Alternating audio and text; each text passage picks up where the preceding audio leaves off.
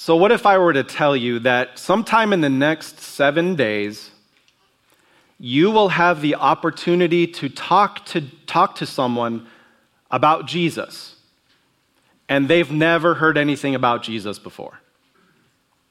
The only thing I can tell you is that you don't know who it's going to be, or when it will happen, or where, where it will happen. And the other thing I can tell you is that this opportunity won't be super obvious. So someone is not going to come up to you and say, hey, you're a Christian, can you please tell me about Jesus? But this will be an opportunity where you have to initiate the topic. I just have a question for you. Do you think you would recognize the opportunity? And if you did, would you move on it?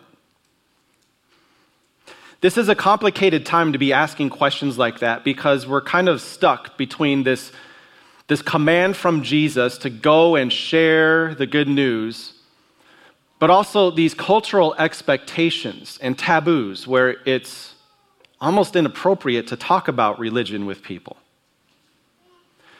And there's this word that we use um, when it comes to talking about your faith. If you have a conversation with someone or if you're working with someone and your goal is to convert them to your faith, the word for that is proselytize. You're trying to proselytize them. In, in other words, you're trying to get them to change from their beliefs to your beliefs. And I just have a question for you. Just think about this not from your Christian perspective, if you're a Christian, but think about this just from our cultural perspective. Is it right to push your faith on others? Is it right to identify that someone else has a set of beliefs that's wrong, and it's your mission to bring them over to your set of beliefs? See, as we think culturally, I think we've we've grown more into a state where things are less spiritual, less, less religious. And as people are more grounded in a secular age of pluralism and dualism and secularism, it's becoming more and more difficult to bridge that gap. So what I hope to do with our message today is to acknowledge some of the, the barriers that might stand between you, wherever you're at in your faith, and sharing that faith with somebody else. Now, if, if you're not a Christian, maybe you're just here checking things out, maybe you're, you're watching online, you're just like trying to gather information, this would be really interesting for you because this is gonna give you a behind the curtain look at what is driving Christians in this world to share their faith and talk about their faith. But more importantly than that, I wanna show you what Jesus taught his very first disciples about sharing good news in the world. You see, our struggle today is that we're living in a more and more post-Christian world. It's not regular, it's not common anymore for, for people just to have a church background. But as we struggle in a post-Christian world to figure out how to navigate things, the good news is that Jesus taught his disciples how to navigate in a pre-Christian world. And those two things are very similar. But I just want to bring out one, one more thing, one more thing about the, the, the challenge of living in a post-Christian world. So I know when I grew up, as I was growing up, in fact, I experienced this into college as I was doing, like knocking on doors for churches and doing surveys. It was assumed that someone would have a home church. In fact, the question is, if someone new moves to town, you got a new neighbor and you want to, you know, just get them to come to your church, basically, you would say, hey, welcome to the neighborhood. You find everything, you got the grocery stores.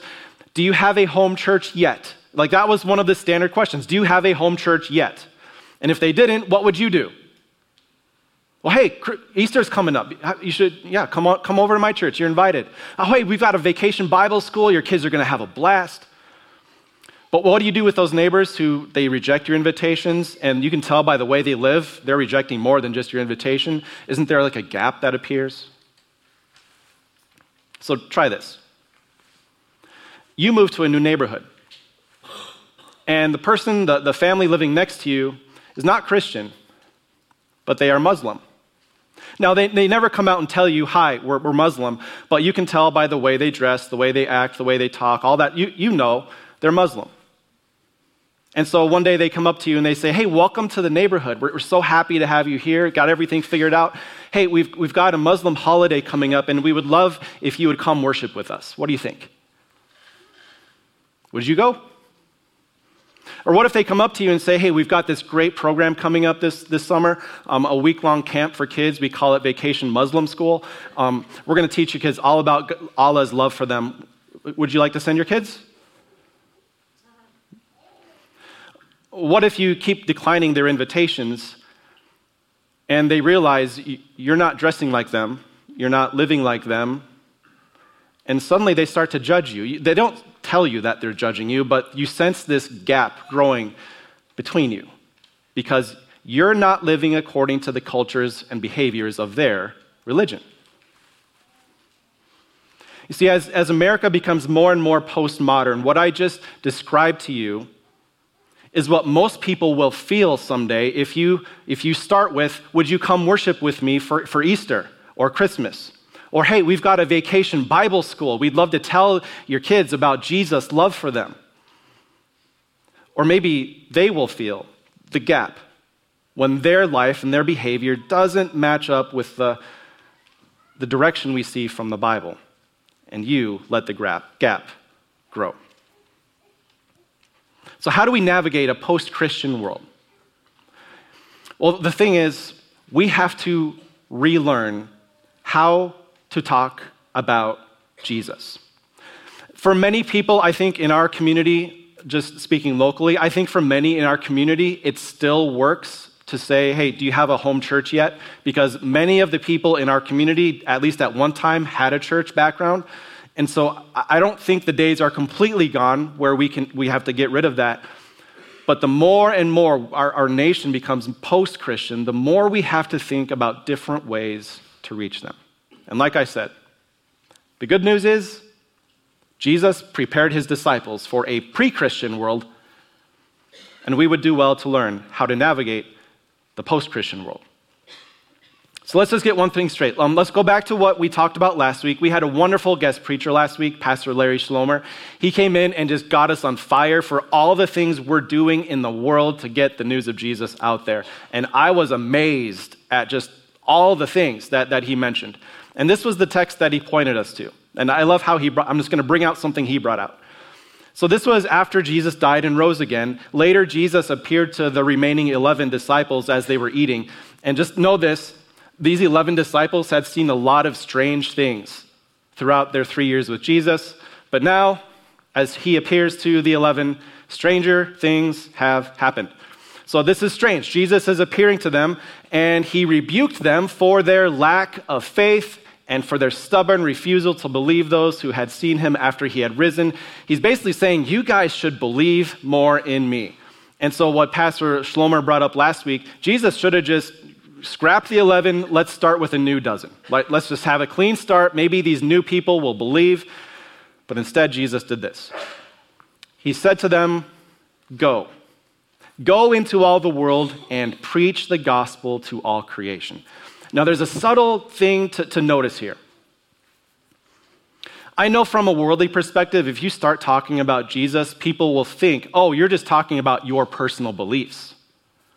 Whatever you believe, you just want them to believe what you believe because it's some self-centered, self-focused thing, and you feel better about your beliefs if more people believe what you believe. And it's, it's this, this person-centric idea of sharing your beliefs. But what did Jesus ask the eleven to do?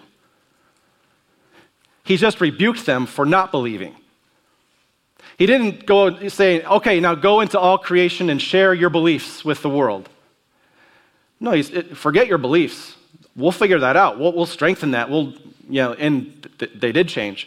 But he said, your job is not to share your beliefs. Your, your job is to share the good news to all creation.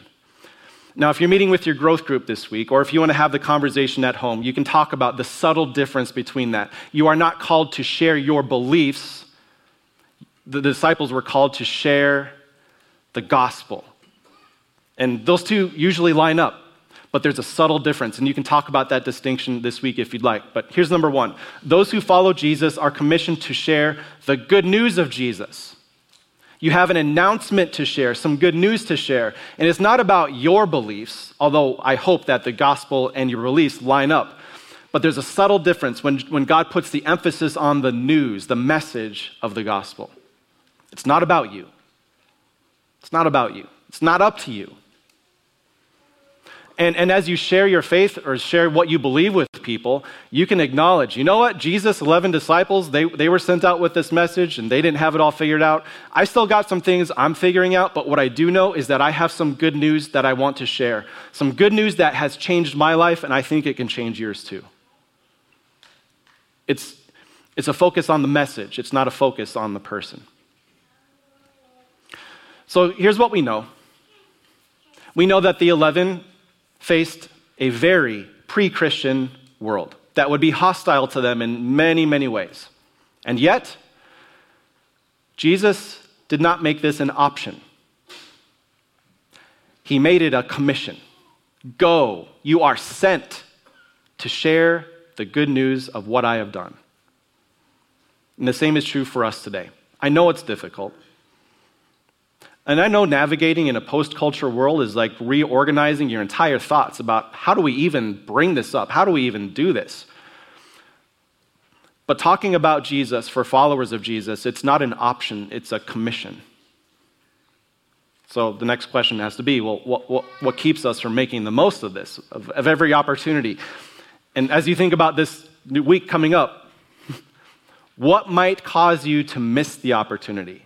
Or to take your hands up and say, not my problem. No, just, I want to make sure that we're relating with each other, because here's the thing. Um, when I'm meeting new people, let's say it's on an airplane or it's a new neighbor or just someone I haven't met before, usually one of the things we Americans ask is, what do you do? Now, I've seen a number of reactions when I say I'm a pastor. Some are like, oh, awesome, where at? You know, and so I, all right, you're a Christian, I got it. But then some people, I say I'm a pastor, and they're like, oh, oh. And there's this awkward moment where it's like, they're eyeing me up and I'm eyeing them up, and it's, we're trying to figure each other out for a minute. So just, just know this, I have spent considerable brain power trying to think, how do I tell people I'm a pastor without telling them I'm a pastor? Like, I, I, re- I work in the community to give people hope and encouragement and to build them up for works of service. Like, I've been working through this narrative in my mind because I'm just aware of the awkwardness. So if, if you have some hesitation, like what's keeping you from the opportunity? I don't come to you preaching at you. I'm here having a conversation with you. What keeps us from making the most of every opportunity? Now, what's interesting is that the Barna Research Group did a poll, a survey, and they asked Christians this very question, and they got like fifteen different answers that they arranged on a graph. The cool thing is, as I looked at those fifteen answers, I don't have to give you fifteen answers. They all fit into three categories. The first one, the first thing that keeps us from sharing faith or seeing the opportunity is we are afraid. Fear. What if I am met with hostility? Fear. What if I don't know what to say? Fear. What if I put my faith out there and they just destroy it and I, I, I don't want to destroy my faith? Fear. And as I looked through the, the results on the survey, it was about fifty percent of the answers had something to do with fear. So if you had an opportunity this week to initiate a conversation about Jesus, is fear keeping you away? And if so, what's at the heart of it? Is it a fear about yourself? You feel underqualified? Is it a fear about them, that they might be hostile, it might be inappropriate, maybe you shouldn't talk about this at work? What fear might be at play that's keeping you from the commission to tell the good news? Uh, another thing I saw from the survey is apathy. Like, I don't care. Um, maybe it's a personal apathy because your faith isn't that strong to begin with, and so you're like, oh, I believe what I believe. They believe what they believe. Um, if God really wants them to believe, he'll send someone. He'll figure it out. And so there's this apathy where you just kind of take your hands off the steering wheel. So that accounted for maybe thirty to forty percent of the survey. There's some margin of error, by the way. So, and then there's one other category, and this is just a very slim sliver of the pie, but the only other thing that could keep you from sharing your faith with someone is just hate. They don't believe in God, and you want them to get what's coming. Like, they did something to you, or they said something, or the, the way they're living their life, you're just like, oh man, I can't wait to see what God does with them for eternity.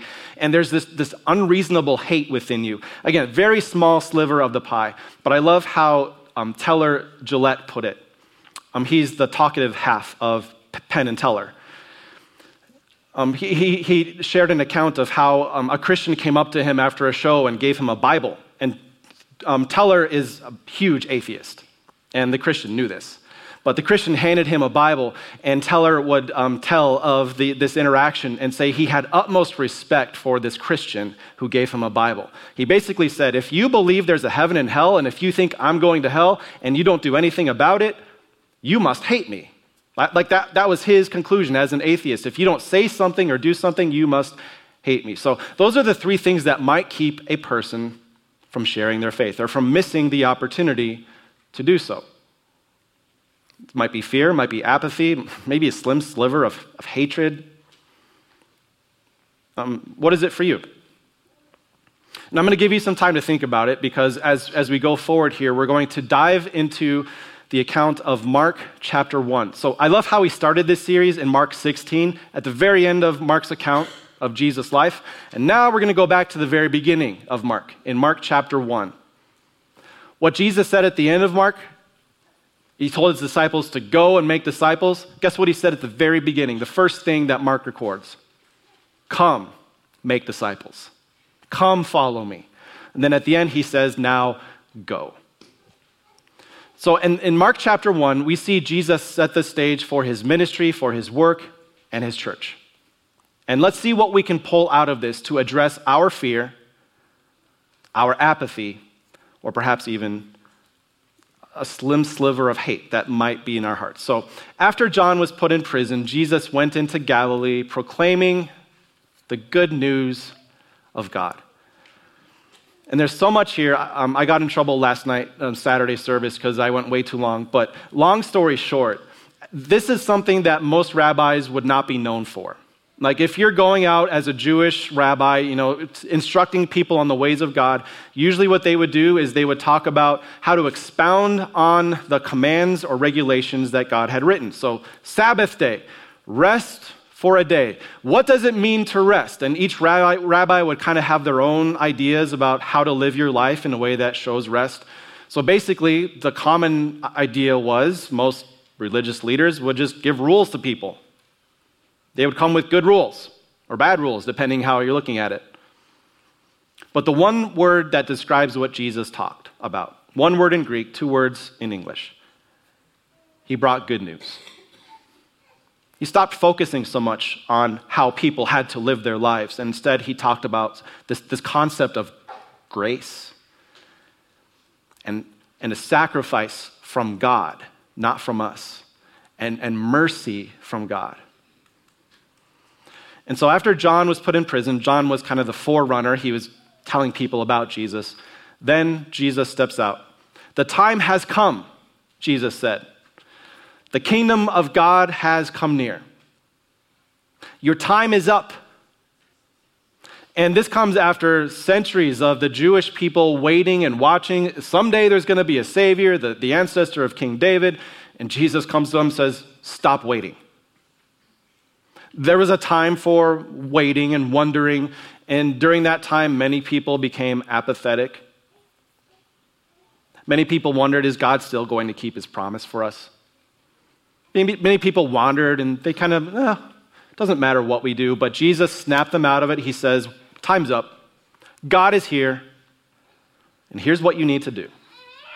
Again, most rabbis would say, okay, God is here, so here's how you keep his commandments, or God is here, here's what you need to sacrifice, but instead Jesus points inward. He says, Time is, time's up, God's here, repent. Or if you want, if you want to impress your friends this week, say, hey, the, the word for repent in Mark chapter one, verse fifteen, in the Greek, it's pronounced metanoio, metanoio. So now you can impress your friends this week. Metanoio, this literally means change of mind. Don't change your, your behavior. We'll get there. Change your mind. Now, what is it about the mind? Well, the mind is set on what you believe. And each of us, because we live in a fallen, sinful world, we all kind of just land on our own little things that we believe that might not be so true. Like, I won't be okay unless I have this person's approval. Or I, I'm not okay unless I'm perfect and I get it just right. We all have our things that we settle on, and, and we get so mixed up, so jumbled up, and so Jesus doesn't say, okay, let me see how good you can behave. he's he's going to know if you're naughty or nice. He says, let's start in your mind. Would you have a change of mind? And in a religious context, it's correctly translated as repent. A change of mind. Don't just try to clean up your behavior, but would you address the thing that's causing it? Why do you lash out in anger? Why are you so greedy? Don't just curb your greed. Don't just go to a solitary place when you're angry, but would you understand where it comes from? Would you repent?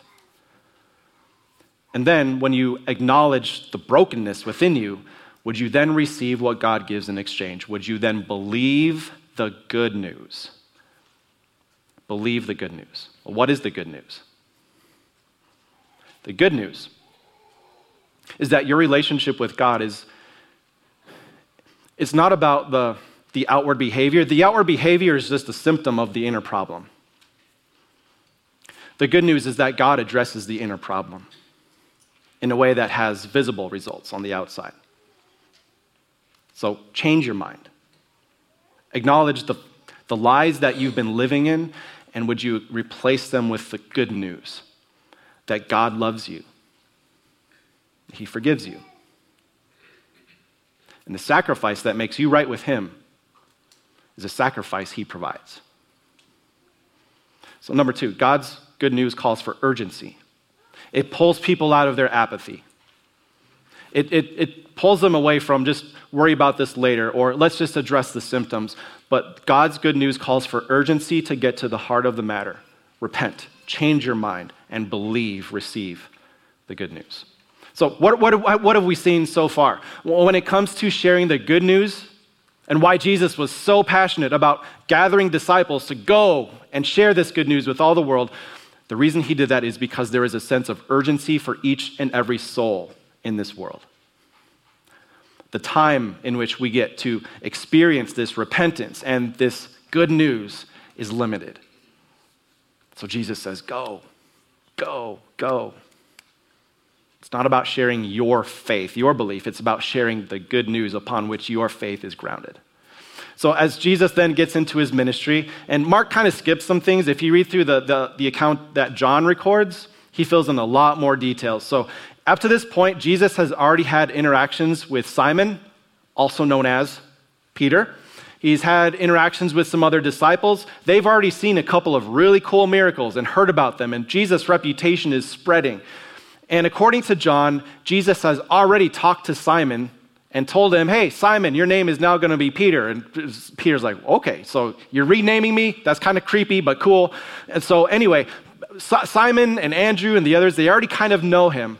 But then Jesus puts them on the spot one day with this question. So Jesus walked beside the Sea of Galilee. He saw Simon, also known as Peter, good, you're, you're following along. Simon and his brother Andrew. What we know about Andrew is that he used to be a follower of John the Baptist. Now that John the Baptist is in prison, he came over to follow Jesus.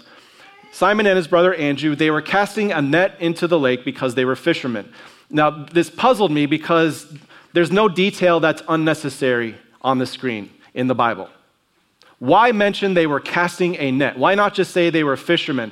Because a fisherman could be someone who just puts a pole into the lake and does this, but these were the kind of fishermen who had a net. And the way that it's, I know, woo, but the way that the Greek acknowledges it, it's this circular net with weights on it that was really big and really heavy, and to have a net like that, you needed equipment to maintain the net.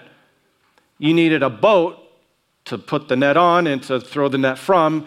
You needed equipment to process the large number of fish you would catch with this net. You would need a transportation system to get the fish from the lake to the market. You would need an account manager to figure out all the transactions. You would need a social media manager to talk about your fish. This was an operation. It wasn't just some fishermen, you know, sitting at the edge of the pier, but they th- this was their job. This was their occupation. They were casting this net because they were fishermen. They had this whole thing figured out. And then Jesus says this. This is so crazy. Come, follow me. Just two words in the Greek. Come, come behind me. And I will make you I, I will send you out to fish for people. And literally it says, I will, I will, I will make it so that you are a fisherman of humans, which is like, okay, that's a little creepy, a little weird, but they knew there was something behind this. Jesus acknowledged their gifts, their abilities. He acknowledged their sphere of influence, but he said, I want to use that for something else. You've got a great operation. You could teach people all sorts of things about business, but I'm going to use where you're at for a different purpose. And then he goes, he goes on. So what, what happened? Well, at once, they left their nets and followed them. Um, other accounts say that they pulled their boats up on the shore, they you know, put their nets down, and they started walking. And when you look at some other disciples, for example, Levi, Levi was a tax collector. What made Levi so qualified to be a disciple of Jesus? Um, you look at another guy, another Simon, the zealot. He was a political person. He was super political. Like, you all know those political people. Um, Jesus had a disciple like that. What you start to see through the people Jesus called, it, it, they, they weren't trained to be theologians. There were people that were trained, and Jesus could have picked them, but he picked fishermen. He picked tax collectors. He picked political advisors because they each had a unique sphere of influence. And can I just say the same is true of you? You might feel totally underqualified to talk about the Bible, talk about God, talk about Jesus. But the good thing is you don't have to share something from yourself. You're commissioned to talk about the good news from God. And what God can use about me, about you the most, is the sphere of influence that we have. So God has given you a unique sphere of influence in this world, a unique set, um, set group of people that you connect with on a regular basis, people that you have access to. And, and there's the, the big side of this. You know, maybe you're a leader at a company, or an owner of something, and you've got a lot of people that you influence. And I know on the other end of things, maybe you're a stay-at-home parent, and I know your sphere of influence is like one or two people. But that's important too. God has given you a unique sphere of influence. He simply calls you to share his good news with them. So one day, Simon Peter recognized he had a unique sphere of influence. It was on this certain night that Jesus had been arrested. And now Peter is kind of off at a distance. He's in the courtyard just next to where Jesus is being questioned. He can kind of see how things are going on, and he's just watching from a distance. He's not sure how this will end, and he's kind of afraid. And someone comes up to him. A perfect opportunity. They come up to Peter and they say, aren't you a follower of Jesus? Aren't you one of his disciples? Basically an open invitation to share the good news. And what did Simon Peter answer? I don't know what you're talking about. Have you ever done that? Someone like basically gives you an open door.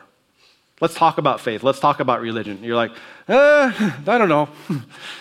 Not sure. But hey, he had another chance. Another person came up to him while he was in the courtyard, and he was kind of warming himself. Just a normal person. Someone else comes up to him, and he's like, yeah, your accent. Like, wow, where did I hear that before?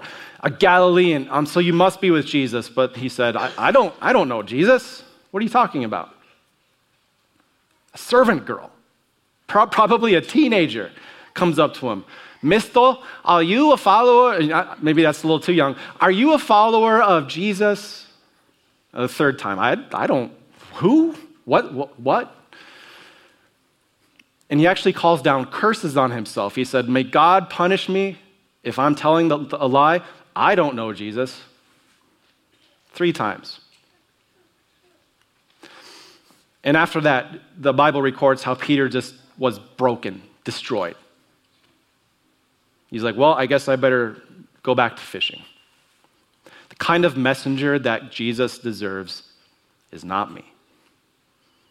And maybe you felt that way, and maybe you're feeling that way. And maybe when you heard the topic of today's message, you said, all right, this is a great message for other people, but I've already lost my opportunity. But three days later, things changed. I'm sure Peter felt some responsibility that maybe Jesus' death was partly his fault. And he was right. Because the sin of Peter, the same as the sin of me, the sin of you, the, the, the sins of being so self-focused where we're just afraid for ourselves and we're, we're so self-focused we can't even see the power of the message that God has entrusted to us. That sinfulness, that self-focused nature, God was so angry at that. And God punished that when Jesus died for you and for me. And here's the cool thing. After Jesus rose from the dead, he came up to Peter. And I'm, Peter, I'm sure Peter was all red. Like, I'd be red. I'm sure Peter was all red, and Jesus said, Peter, do you love me?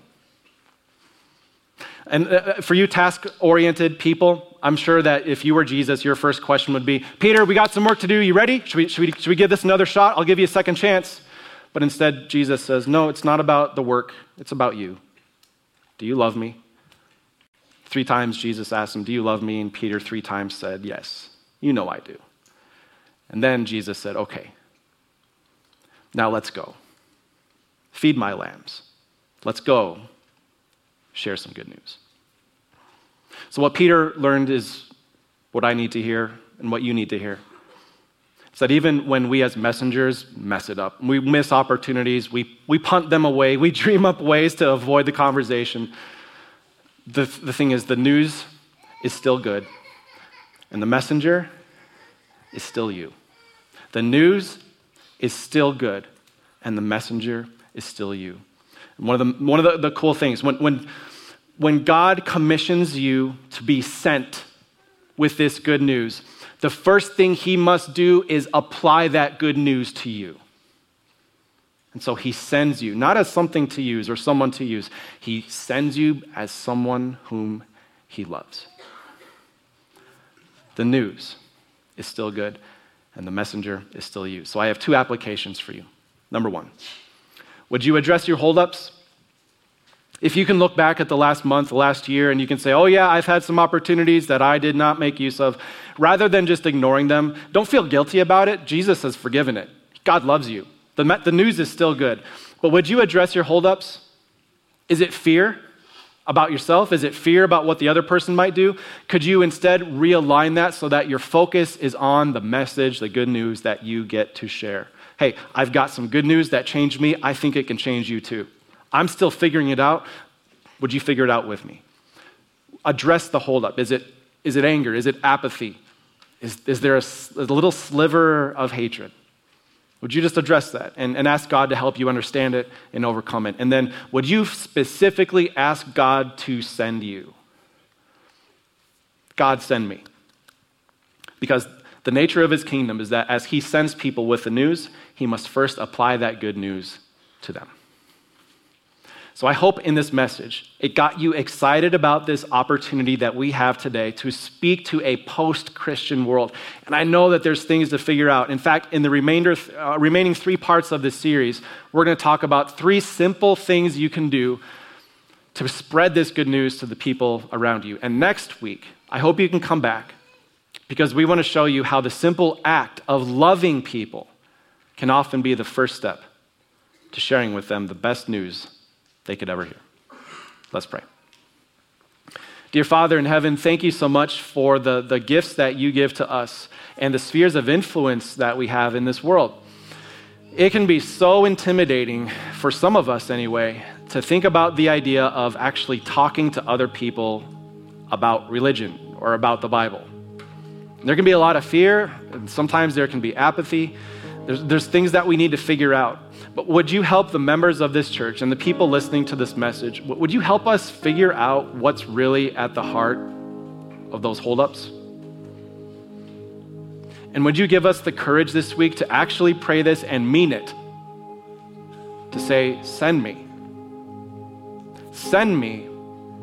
Not because I've got it figured out or because I'm perfect, but send me because I know what it means to be a sinner who is fully and freely forgiven by Jesus. Send me as one who can point to him. Help us to see how our unique spheres of influence are a unique opportunity for each of us simply be messengers of that good news to this world. Bless and keep us all. In Jesus' name, amen.